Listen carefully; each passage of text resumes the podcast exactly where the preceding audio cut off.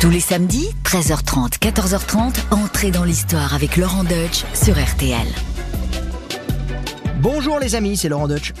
Elle est une icône. Une icône indémodable. Une icône intemporelle. Elle est plus qu'une étoile d'Hollywood, car l'histoire de sa vie est plus grande qu'un film de cinéma. Elle est plus qu'une femme politique, car elle a exercé en son temps une influence à laquelle aucun politique ne songerait prétendre. Elle est plus qu'un rêve, car tout dans sa vie appartient à la réalité. Cette femme, c'est Jackie Kennedy, ou plutôt Jacqueline Lee Bouvier Kennedy Onassis, une série de prénoms et de noms qui raconte son histoire personnelle, l'histoire de sa vie, celle de sa famille, celle des États-Unis. Et c'est là que je vous emmène aujourd'hui, sur les traces de celle qui a été Jackie, une inoubliable First Lady américaine. Mais nous ferons aussi de belles escales en France, en Grèce et dans quelques-uns des lieux parmi les plus magiques de la planète. Alors entrez dans l'histoire sur RTL.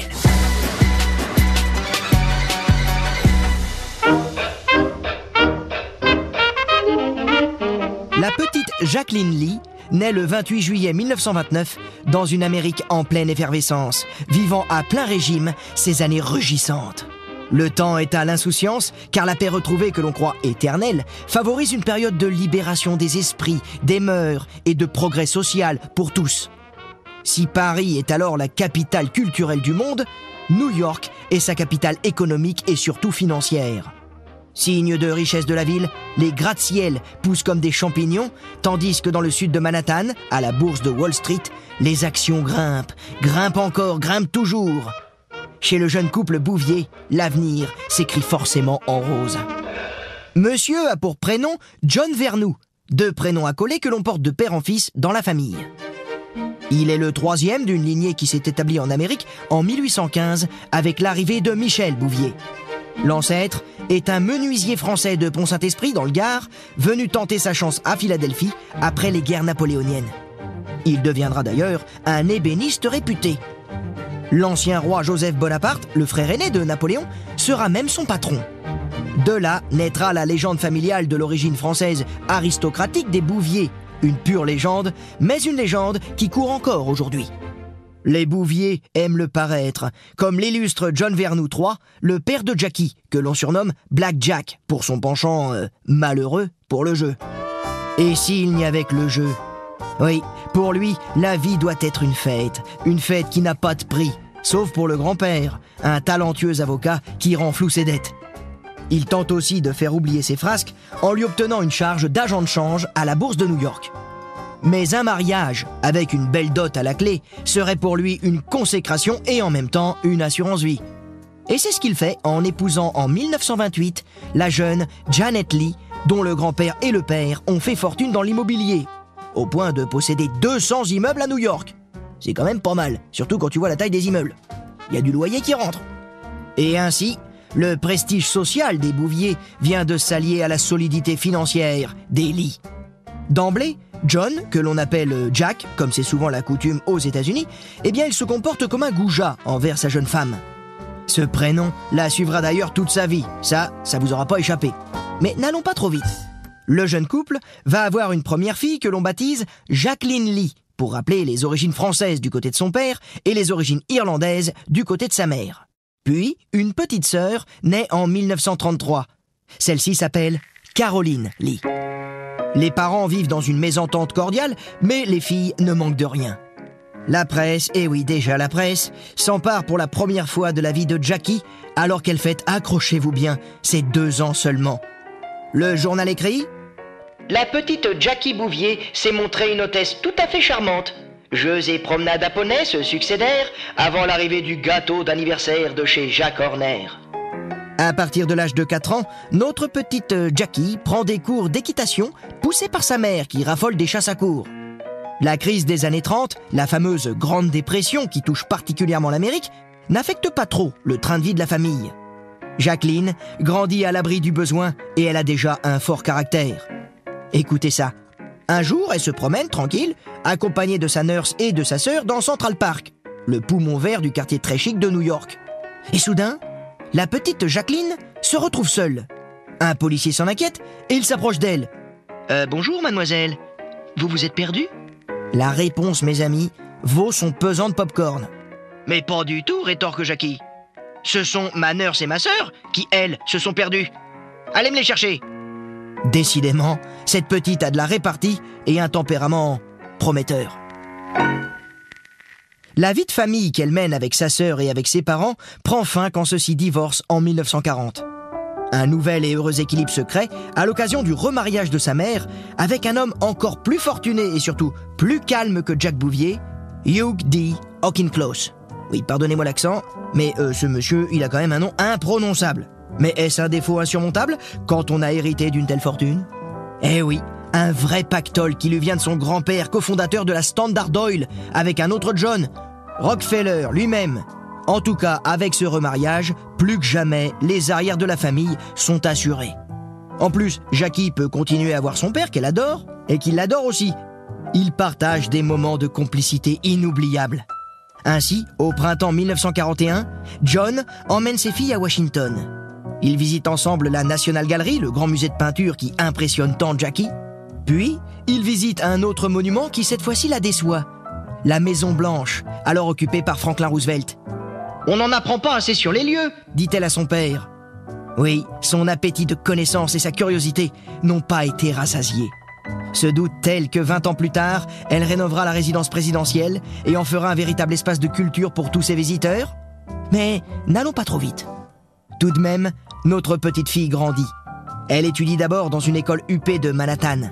Puis elle part dans le Connecticut, dans la très sélecte Miss Porter's School, suivre ses années de lycée.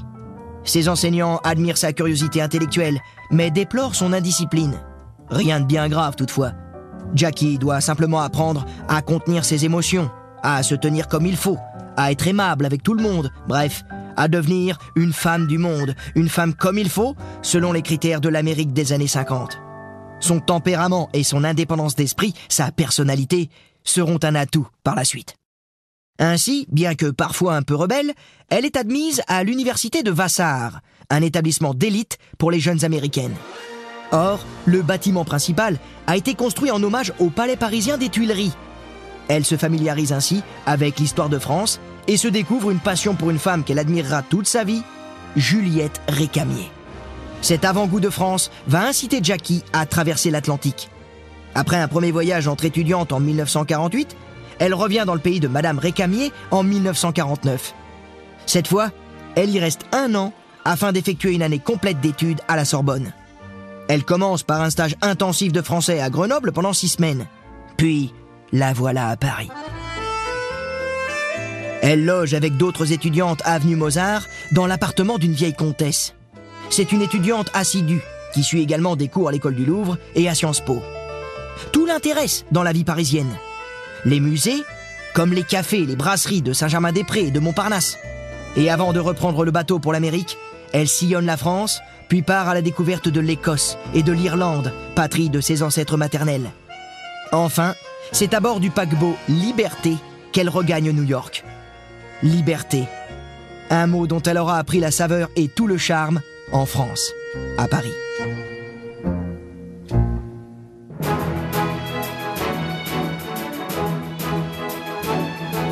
Jackie aime son indépendance. Elle la savoure par-dessus tout. Alors, se marier quand sa mère lui propose un fiancé bien sous tout rapport, ça l'emballe pas tout de suite. Non, elle, ce qu'elle veut pour l'instant, c'est travailler et surtout être journaliste. Alors, son beau-père parvient à la faire engager au Times Herald, un journal de Washington, pour lequel elle fait des reportages, photos comprises, sur des Américains de tous les jours, à qui elle fait commenter l'actualité. La rubrique a pour titre The Camera Inquirer. Le photographe enquêteur. Et voici quelques-unes des questions qu'elle aime poser à ses interlocuteurs. Vous allez voir, mes amis, qu'elles sont savoureuses, parfois même carrément troublantes au regard de son destin. Première question L'épouse d'un candidat devrait-elle faire campagne avec lui? Aimeriez-vous que votre fils devienne président des États-Unis? Ou encore, plus étonnant, Laquelle de ces premières dames des États-Unis auriez-vous souhaité être? Mais là, mes amis, trêve de questions, voici une grande réponse. Car le destin a frappé à la porte de Jackie. Le destin, le voici. Il s'appelle John. Il est jeune député à Washington et ils vont beaucoup se croiser avec Jackie avant de se rencontrer pour de bon. La première fois, c'était au printemps 1948, dans un train qui allait de Washington à New York. Écoutez-la plutôt raconter elle-même cette rencontre à sa famille. J'ai rencontré un jeune membre du Congrès, grand et mince, avec de très longs cheveux, un peu roux, fils d'un ex-ambassadeur. Mais elle ne mentionne même pas le nom de ce jeune membre. Mais le destin est là, et il va à nouveau se manifester trois années plus tard. Comment est-ce que vous avez rencontré John Kennedy? Je l'ai rencontré chez des amis communs à Washington. J'habitais là avec mes parents et il, était dans le congrès. Charles et Martha Bartlett invitent des amis à un dîner à Georgetown, le quartier huppé de Washington. Jackie et John en font partie. Un an et demi plus tard, rebelote. Mais cette fois-ci, Jackie et John ne vont plus se quitter. Lui espère décrocher un poste de sénateur du Massachusetts, l'État familial. Son grand-père maternel a été maire de Boston. Et son père, c'est la 15e fortune des États-Unis. Ça devrait aider. De son côté, Jackie est cultivée, curieuse d'esprit, anticonformiste et ne manque pas d'humour en toutes circonstances. Perspicace et sans doute ambitieuse, elle a compris une chose. Ce garçon est un homme pressé, sans cesse sollicité par la politique, qui lui prend tout son temps. A-t-elle déjà conscience qu'il est un séducteur impénitent? La femme intelligente qu'est Jackie sait en tout cas qu'elle devra composer avec au moins une rivale de taille, la politique.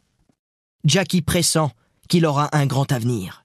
Mais avant le mariage, commençons par la première étape, la présentation aux parents. Nous voici dans l'immense propriété familiale de Yannisport, bordant la mer, dans l'élégante presqu'île de Cap Cod, non loin de Boston. Jackie est paralysé à l'idée de se retrouver face au terrible clan des Kennedy. Avec, à leur tête, Joe et Rose, et leurs neuf enfants, dont six présents, certains déjà mariés. Elle pensait épouser un homme, elle se rend vite compte qu'elle va devoir épouser une famille. En plus, pour le clan, c'est avec l'héritier qu'elle va se marier. Pourquoi l'héritier? Eh bien parce que John Kennedy avait pourtant un, frère aîné que l'on destinait à une carrière politique, tandis que lui, John, d'une nature plus dilettante, s'imaginait plutôt devenir euh, journaliste. Mais la mort de l'aîné durant les combats de 1944 transformera John en dépositaire des ambitions politiques du clan. Un clan qui surnomme Jackie la débutante, en référence au bal des débutantes, où se côtoie la jeunesse la plus racée, la plus élitiste de la bonne société américaine. Les Kennedy y font un peu moins partie de ce sérail-là. Oui, faut bien dire que Jackie est tombée dans une famille très particulière. Cette famille, sur laquelle tant de livres et tant de documentaires ont été écrits, possède les vertus, mais aussi les sombres penchants de l'Amérique. L'énergie, l'optimisme, l'esprit d'entreprendre, mais aussi la dissimulation, la goujaterie et, la corruption. Le père de Jackie, l'insubmersible Black Jack, a trouvé en John des traits communs de caractère qui lui rappellent sa jeunesse agitée, et pour cause. La mère de Jackie, quant à elle, regarde cette union avec prudence et même une certaine méfiance. De John, elle dira Celui-là, c'est le genre d'homme à vous arracher la tête s'il n'obtient pas ce qu'il veut. Mais pour l'heure, John se décide à demander en mariage Jackie. Comme toute bonne américaine de ce temps-là, elle privilégie sa vie de famille à venir et démissionne de son travail au Times Herald. La presse, elle la côtoiera désormais de l'autre côté du viseur. Oui, c'est elle qui sera en photo dans les pages de Life Magazine. Côté Kennedy, celui qui encourage le plus cette union, c'est Joseph, le père de John. Il sait que son fils va réaliser une bonne affaire. Avec une femme comme celle-là, la présidence des États-Unis se rapproche. On peut pas lui donner tort. Éduquée, racée, élégante, hein, la débutante, elle sera un atout indéniable lors de la campagne. On se rappelle tous d'ailleurs de cette fameuse phrase du futur président des États-Unis I am the man who accompanied Jacqueline Kennedy to Paris. Je suis l'homme qui accompagne Jackie Kennedy en France. Eh oui, elle a pesé notre Jackie national. Et pour l'instant, celui qui pèse, c'est le chef du clan, c'est Joseph Kennedy. Car lui, il aime tout décider. C'est une habitude chez lui. Selon lui, hein, comme c'est un pragmatique, ce mariage doit servir de tremplin à la carrière politique de son fils, sur lequel il projette des ambitions politiques personnelles encore inassouvies. Il prend donc en main l'organisation de la cérémonie. Quant à la robe du grand jour, c'est la mère de la mariée qui l'a choisie et qui l'impose à sa fille. À ce moment-là des préparatifs, il y a juste un détail qui cloche. eh bien, euh, le marié, il s'est barré. Oui, il est parti enterrer sa vie de garçon sur la côte d'Azur, tout simplement. De toute façon, hein, c'est papa Joseph qui décide de tout. Donc, euh, va t'amuser, va jeter ta gourme aux orties. Et le grand jour tant attendu arrive enfin. Le 12 septembre 1953, 3000 personnes se massent devant l'église Sainte Mary de Newport, tandis que 600 invités ont pu pénétrer dans l'église. Le mythe Kennedy est en marche, la fête est superbe. À la presse qui lui demande les raisons de son choix conjugal, John répond alors C'est le seul moyen que j'ai trouvé pour mettre hors d'état de nuire une journaliste beaucoup trop intelligente et compétente pour ne pas nuire à ma carrière politique.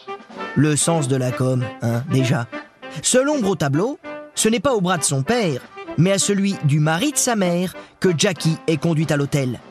Oui, le papa biologique de Jackie y biberonnait un peu trop, et pour éviter un scandale, on a laissé le papa au lit à l'hôtel avec une bouteille de whisky. Voilà, c'était pas le jour pour un scandale.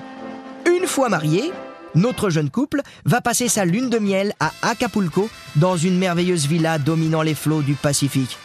Il faut dire aussi que le patriarche Joseph Kennedy, qui décidément s'occupe de tout, avait demandé à son ami, le président du Mexique, de prêter sa villa personnelle aux deux tourtereaux. On imagine que la villa, c'était pas de la quiche.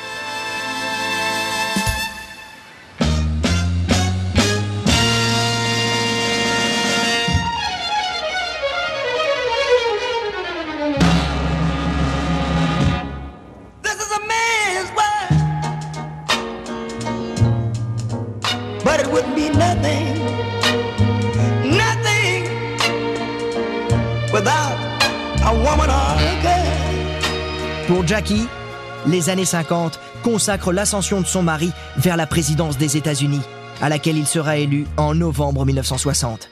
Mais la Jackie que nous avons connue existe-t-elle encore? Cornaquée par l'omniprésent clan Kennedy, elle semble petit à petit s'effacer derrière son mari. Notre Jackie, rebelle et indépendante, fait un peu moins parler d'elle. En plus, elle parle très peu, voire pas du tout. Elle a été transformée par la société de son temps en femme au foyer. Elle va même jusqu'à habiller son mari, qui lui est complètement négligé de nature. Elle s'éteint à petit feu. Et pour garder son couple à flot, elle doit faire preuve d'une infinie diplomatie. Avec lui, mais aussi avec le clan Kennedy. Un clan qu'elle a baptisé la mafia irlandaise. En plus, le clan commence à la regarder de travers parce qu'elle a du mal à avoir des enfants. Elle fait des fausses couches. Joseph, le patriarche, s'inquiète. Et si, après tout, Jackie n'était pas la femme idéale pour perpétuer la dynastie Kennedy? Les années vont passer, les non-dits vont s'installer. D'autres vérités plus amères vont aussi surgir, comme par exemple la maladie de John. Ah oui, vous savez les amis pourquoi John Kennedy affichait toujours un, teint bronzé et une démarche un peu raide? Eh bien en fait c'est parce qu'il était atteint de deux maladies. D'une part des problèmes de dos depuis l'enfance qui le forçaient à, porter un corset orthopédique, et d'autre part il était atteint de la maladie d'Addison, une pathologie assez rare qui se caractérise par la destruction progressive et inéluctable des glandes surrénales. Eh oui, quand John Kennedy s'est marié, la famille savait qu'il ne lui restait pas plus de 20 ans à vivre. Et lorsqu'il a dû se faire opérer du dos en 1954, cette satanée maladie d'Addison a provoqué une grave infection. On ira jusqu'à lui administrer les derniers sacrements, mais par un véritable miracle, il se remet. Durant cette période difficile, devant cette cruelle vérité, Jackie a été admirable de dévouement. John sera réopéré du dos l'année suivante.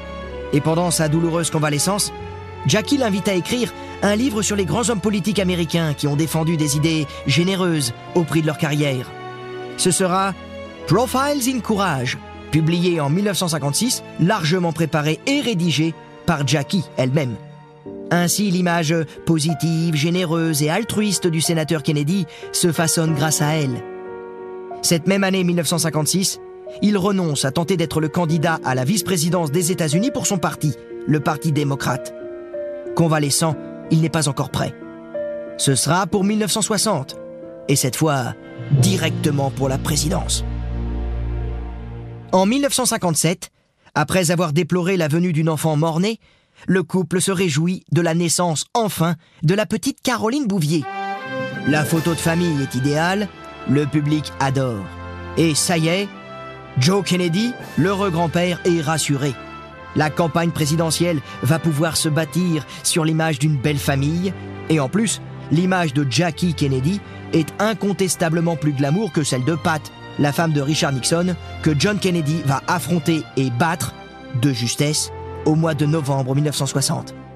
En janvier 1961, le président Eisenhower, le grand vainqueur de la Seconde Guerre mondiale, quitte le pouvoir après avoir passé huit années à la Maison-Blanche. Arrive donc le couple Kennedy, âgé de 45 ans pour lui et de 32 ans pour elle, avec en plus leurs deux enfants, Caroline et un petit garçon, John John, né seulement 16 jours après l'élection de papa à la présidence. Quel changement pour les Américains et pour les Américaines. Mais qu'on ne l'appelle pas la First Lady, car Jackie déteste cette expression. Il faudra juste dire Mrs. Kennedy. Dans un premier temps, la grande ambition de Mrs. Kennedy est de rénover les 132 pièces de la Maison Blanche qui se trouvent dans un état de vétusté, pour ne pas dire d'abandon, inimaginable. Elle va s'y atteler avec soin et avec goût. Et comme cela coûte très cher, elle a l'idée d'écrire un guide de visite. Et là, vous vous rappelez Lorsqu'elle était enfant, elle avait visité la Maison Blanche avec son papa et elle avait déploré l'absence de brochure informative. Eh bien, ce sera à présent réparé avec The White House en Historic Guide, dont les 4 400 000 exemplaires vendus couvriront largement les frais de restauration engagés.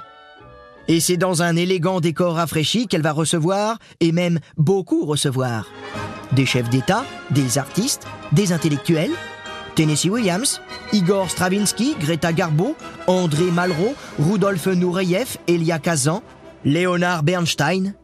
Elle va redonner vie à cette Maison Blanche, un peu trop blanche, un peu trop glacée, et qui n'attend qu'une chose, retrouver des couleurs, et des couleurs françaises. Cocorico. Elle va remeubler les lieux dans le style français, et travaille sur un bureau empire, celui que lui a légué son père. Côté plaisir de la table, on reste français. Elle embauche le chef de cuisine René Verdon et le chef pâtissier René Louva. Et après dîner, on passe des films français, des films de jeunes débutants qui ont pour nom François Truffaut ou Alain Resnais. Vous l'avez compris, après son devoir d'épouse, la France, toujours la France, est l'autre passion de Jackie. D'ailleurs, un jour, le général de Gaulle dira d'elle à son mari Votre femme connaît mieux l'histoire de France que la plupart des Françaises. Ce à quoi le président américain répondra très malicieusement Des Françaises et des Français. Douce France, cher pays de mon enfance, bercé de tendre insouciance, je t'ai gardé dans mon cœur. De Gaulle a, semble-t-il, été conquis par Jackie. D'ailleurs, à André Malraux, il confessera plus tard Elle a joué un jeu d'une grande intelligence. Sans se mêler de politique, elle a donné à son mari un prestige de mécène qu'il n'aurait pas sans elle. Pensez au dîner des 50 prix Nobel. C'est vrai, elle a organisé ça un soir à la Maison Blanche. Quelques jours plus tard, c'est le dirigeant soviétique Nikita Khrouchtchev qui l'a trouvée exquise. Et quelques mois plus tard, elle connaît un véritable triomphe lors d'une tournée avec son mari en Amérique latine. Le monde entier lui fait les yeux doux, et pourtant, être la femme de John Kennedy n'est pas toujours rose. Happy birthday, Mr. President. Elle sait son mari, volage, infidèle. Alors, divorcée Y a-t-elle jamais songé? On pense qu'elle a toujours fait avec, comme on dit, parce qu'elle pensait que John était un homme qui méritait d'être aimé. Et puis, elle l'aimait, après tout. Alors, passons. Et puis, quoi qu'il en soit, dans la situation présente, à la Maison Blanche, il ne saurait être de toute façon question de divorce. Une First Lady, ça ne divorce pas. Alors, par moment, pour oublier, elle aime être loin de lui, seule, à Palm Beach ou ailleurs quand il est à, à Yannisport. Elle se console en dépenses inutiles, mais toujours fastueuses, dévalisant les magasins de mode et les bijouteries de New York. Toujours, elle avance. Et c'est là que, brutalement, le destin va se rappeler à elle. Mes amis, nous sommes le 22 novembre 1963. Cette date, c'est celle du voyage à Dallas. Voici trois années que John Kennedy est président. Dans un peu moins d'un an, il sera candidat à sa réélection. Et pour cela, Il lui faudra absolument gagner l'État du Texas, où les groupes de la droite radicale le conspuent à longueur de temps. Malgré les avertissements de prudence, il décide malgré tout de s'y rendre pour deux jours. Et il a demandé à sa femme de l'accompagner. Celle-ci accepte à contre-coeur. Elle est encore sous le choc de la mort prématurée de leur bébé, le petit Patrick, disparu en août, deux jours après sa naissance. Courageuse, elle accepte finalement de le suivre à Dallas. L'avion présidentiel Air Force One se pose à 11h33 à l'aéroport de Dallas ce vendredi 22 novembre. Dans une demi-heure, ils déjeuneront au Dallas Market Center. Au menu, des discours, des poignées de main, des sourires. Jackie fait bonne figure dans son tailleur rose bonbon en lainage bouclette, assorti à un chapeau de même couleur. Il fait beau et l'accueil des Texans est particulièrement chaleureux. Sur le parcours de la voiture présidentielle, ce ne sont que des hurrahs et des manifestations d'enthousiasme. Le président a demandé que la voiture, une Lincoln Continental, roule lentement, 17 km/h. Et il a précisé qu'il souhaitait que le toit décapotable soit retiré afin que la population puisse le voir. Lorsque la voiture s'engage sur la Delay Plaza, la foule est en liesse. Vous voyez Quand vous pensiez que les Texans ne vous aimaient pas. Dit le gouverneur du Texas, John Connolly, au président en se retournant vers lui. Mais alors que la voiture s'engage sur Elm Street et passe devant le dépôt de livres du Texas, à vitesse ralentie, un coup de feu éclate, sec, furtif, presque masqué par les applaudissements du public. Il est très précisément 12h30 et le temps suspend sa course. Dans un premier temps, on croit à un pétard. Le président se tasse. Il porte la main à sa gorge. Assis devant lui, le gouverneur du Texas est sévèrement touché par une balle qui l'a traversé de part en part. Oh non Mon Dieu Ils vont tous nous tuer s'exclame-t-il avant de s'effondrer dans les bras de sa femme. Et puis, un nouveau coup de feu retentit. Et celui-là, il fait littéralement exploser la tête du président. Du sang, des chairs, des fragments d'os seront retrouvés à plusieurs mètres de l'attentat le lendemain. Dans un mouvement de panique qu'elle ne s'expliquera jamais, Jackie se retourne et grimpe sur le capot arrière de la voiture. Veut-elle s'enfuir? Cherche-t-elle des morceaux de la cervelle de son mari qui sont répandus un peu partout tandis que son tailleur est maculé de sang? Cette fois, les passants, comme les passagers de la voiture, comme les agents de sécurité de la voiture suiveuse, ont compris. Il faut vite foncer vers le Parkland Memorial Hospital dans l'espoir ténu de sauver la vie de John Kennedy. Une vaine opération chirurgicale est tentée, bien qu'une partie de la tête du président soit manquante. À 13h33, trois minutes après que les médecins se soient prononcés, on annonce publiquement la mort de John Fitzgerald Kennedy, 35e président des États-Unis d'Amérique. From Dallas, Texas, the flash, apparently official, President Kennedy died at 1 p.m. Central Standard Time, some 38 minutes ago. Saurons-nous un jour ce qui s'est passé ce jour-là? La commission Warren, qui a tenté de faire la lumière sur l'assassinat de John Kennedy, a rempli des milliers de pages pour arriver à une seule conclusion. L'assassin s'appelle Lee Oswald. Il est le seul tireur Toutes les autres hypothèses sont infondées. C'est encore aujourd'hui la thèse officielle, nous le savons. Et pourtant, de la balle magique au complot cubain, d'une vengeance de la mafia à une manœuvre des services secrets, tant d'autres hypothèses ont été soulevées. Pour Jackie, qui n'a jamais voulu en parler en public, le drame était irréversible. Son mari était mort. Point final. Quelques jours plus tard, le monde devait découvrir les images de l'enterrement du président assassiné avec cette cérémonie calquée sur celle organisée après l'assassinat un siècle plus tôt d'un autre président, Abraham Lincoln.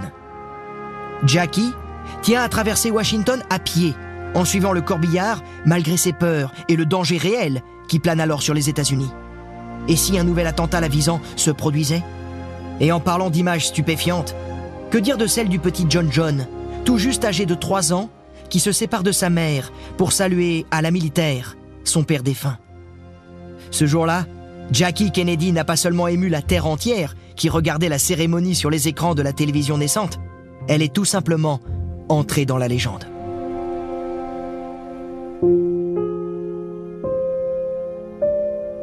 Jackie est veuve, elle a 34 ans. Elle doit quitter la Maison Blanche, désormais confiée au couple Johnson. Elle n'apparaîtra plus jamais à Washington en public. Elle se réfugie à New York, sa ville de toujours.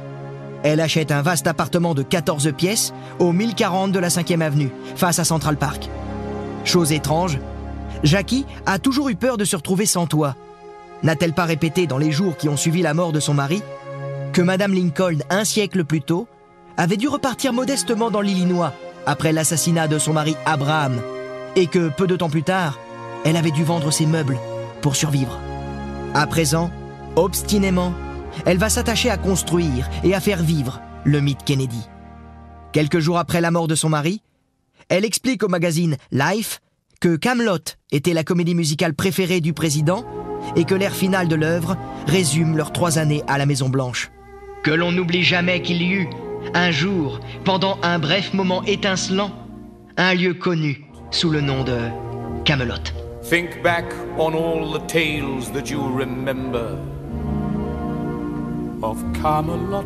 Jackie sera la gardienne de la flamme, mais jamais une héritière politique. De façon symbolique, elle fait installer sur la tombe de son mari, au cimetière national d'Arlington à Washington, une flamme éternelle inspirée de celle qui se trouve sur le tombeau du soldat inconnu à Paris. En 1966, l'Institut de sondage Gallup fait d'elle la femme la plus admirée au monde. Le mythe Kennedy se prolonge à travers elle, et le clan s'en réjouit. Jackie, si prompte à négliger sa belle famille du temps de son mari, les voit à présent, les fréquente. Et elle devra revivre en 1968 le stress de l'assassinat, lorsque son beau-frère, Robert, candidat à la candidature pour le camp démocrate de l'élection présidentielle de 1968, sera à son tour assassiné. On comprend mieux alors sa peur panique permanente que ses enfants et elle soient les prochains. Elle se rend souvent dans la propriété au bord de mer de la famille. N'est-elle pas la mère de John et de Caroline qui porte le nom de Kennedy? Mais encore et toujours, la roche tarpéienne proche du Capitole. Et une fois encore, le destin va frapper à sa porte. Il a l'allure d'un armateur grec, un jet-setter bien connu des tabloïds, Aristote Onassis. En 1968, elle part en croisière avec lui, dans les îles Vierges. Et elle devient Jackie O. Car l'assassinat récent de Martin Luther King, celui de son beau-frère Robert Kennedy en pleine campagne présidentielle, lui offre une facette de l'Amérique qu'elle rejette. Elle veut partir. Loin. Très loin et elle veut qu'on l'oublie. Elle a fait son devoir, et plus que cela, qui peut lui reprocher de devenir désormais Mrs. Onassis? En plus, Aristote est richissime. Or certes, il défend le régime dictatorial des colonels en Grèce, mais qui parle d'argent et de politique sur son île privée de Scorpios, en mer Ionienne. Aristote est l'un des rares hommes à pouvoir offrir à Jackie un train de vie tel qu'elle le désire. Mais l'argent n'est peut-être pas ce qui attire le plus Jackie car Aristote est un homme solide. Il est rassurant. Elle se sent protégée, en sécurité avec lui. Alors, qu'importe l'hostilité de la mère de Jackie, qu'importe l'hostilité du clan Kennedy, qu'importe même l'hostilité des deux enfants d'Aristote, le 20 octobre 1968, le couple se marie dans la chapelle de l'île de Scorpios, selon le rite orthodoxe grec. Désormais, Jackie se fait appeler Kennedy Onassis. Pour autant, elle n'échappe pas au paparazzi qui la traque.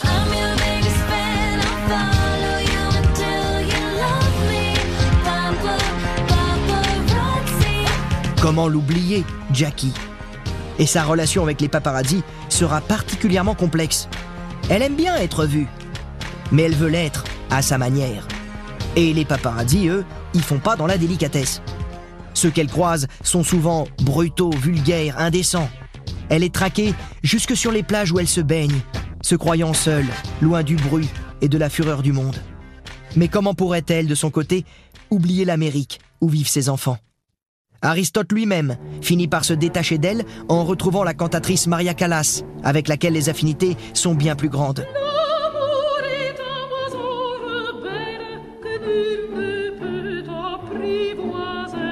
Et là, vous me direz, Comment peut-on entrer en compétition avec une femme comme la Calas, même quand on est Jackie? Et pour finir, le 15 mars 1975, Jackie est veuve pour la seconde fois, à 46 ans. Elle était de l'autre côté de l'Atlantique quand son mari s'est éteint à Paris. C'est la fin de l'aventure grecque. Jackie retrouve New York, mais n'apparaît que rarement en public. Elle mène certes une vie mondaine, mais elle le fait avec discrétion. En 1979, elle est présente avec ses deux enfants aux côtés de la famille Kennedy pour l'inauguration de la bibliothèque présidentielle John Fitzgerald Kennedy, réalisée par l'architecte chinois Léo Pei, qui dessinera plus tard la pyramide du Louvre. Car oui, elle répondra toujours présente quand il s'agira de conserver et de protéger la mémoire du président assassiné. Depuis 1975, Jackie était éditrice, un métier qu'elle exerce à plein temps chez la société Viking, puis chez Doubleday. C'est à cette période qu'elle s'est liée avec son troisième et dernier compagnon officiel, le diamantaire belge Maurice Templesman. On dit que ses conseils financiers ont permis à Jackie de voir son patrimoine multiplié par 10. Maurice était un homme discret. Avec lui, elle partagera 15 années de sa vie. Le couple se retrouvait autour de centres d'intérêt communs, la culture principalement. On les croisait régulièrement dans Central Park, elle portant un foulard sur la tête et arborant de grandes lunettes noires. Dans les années 90, Jacqueline s'est effacée, doucement. C'est désormais sa fille, Caroline, qui porte la mémoire familiale et devient la gardienne du souvenir. Fidèle au camp démocrate, Caroline sera bien des années plus tard nommée ambassadrice au Japon par Barack Obama, puis ambassadrice en Australie par Joe Biden. Son fils, John John, est devenu John Jr. Mais disons de lui qu'il aura du mal à trouver sa voie. Enfant gâté de l'Amérique, il fondera un éphémère magazine avec l'argent familial, et par chance, si l'on peut dire, sa mère ne le verra pas mourir d'un accident d'avion. C'était un soir d'été 1999, alors qu'il pilotait imprudemment un appareil, avec à ses côtés sa femme et sa belle-sœur. Quant à Jackie, le destin la rattrape lors d'un dernier séjour d'été à l'étranger. Jackie le passe en France, en Provence, avec Maurice. Nous sommes en 1993. Elle prend froid et rentre plus tôt que prévu en Amérique. Rien d'inquiétant, se dit-on. D'ailleurs, en août, le couple invite sur la très chic île de Martha's Vineyard, au large de Boston, le nouveau président américain Bill Clinton et sa famille Larry. On fait du bateau, mais Jackie se sent fatiguée. Et en janvier 1994, des examens médicaux lui apprennent qu'elle est atteinte d'un lymphome, une forme de cancer qui donne des ganglions. Particulièrement agressif, celui-ci résiste à la chimiothérapie. Et malgré sa volonté de guérir, de se battre, elle ne peut que subir une maladie qui empire. Et inéluctablement, Jackie meurt dans son appartement new-yorkais le 19 mai 1994. L'éternelle First Lady de l'Amérique n'est plus. Et même si la personnalité de cette icône est plus complexe et moins lisse qu'il n'y paraît, elle demeure à tout jamais la courageuse First Lady, revenue de Dallas, veuve et ensanglantée, dans son tailleur rose.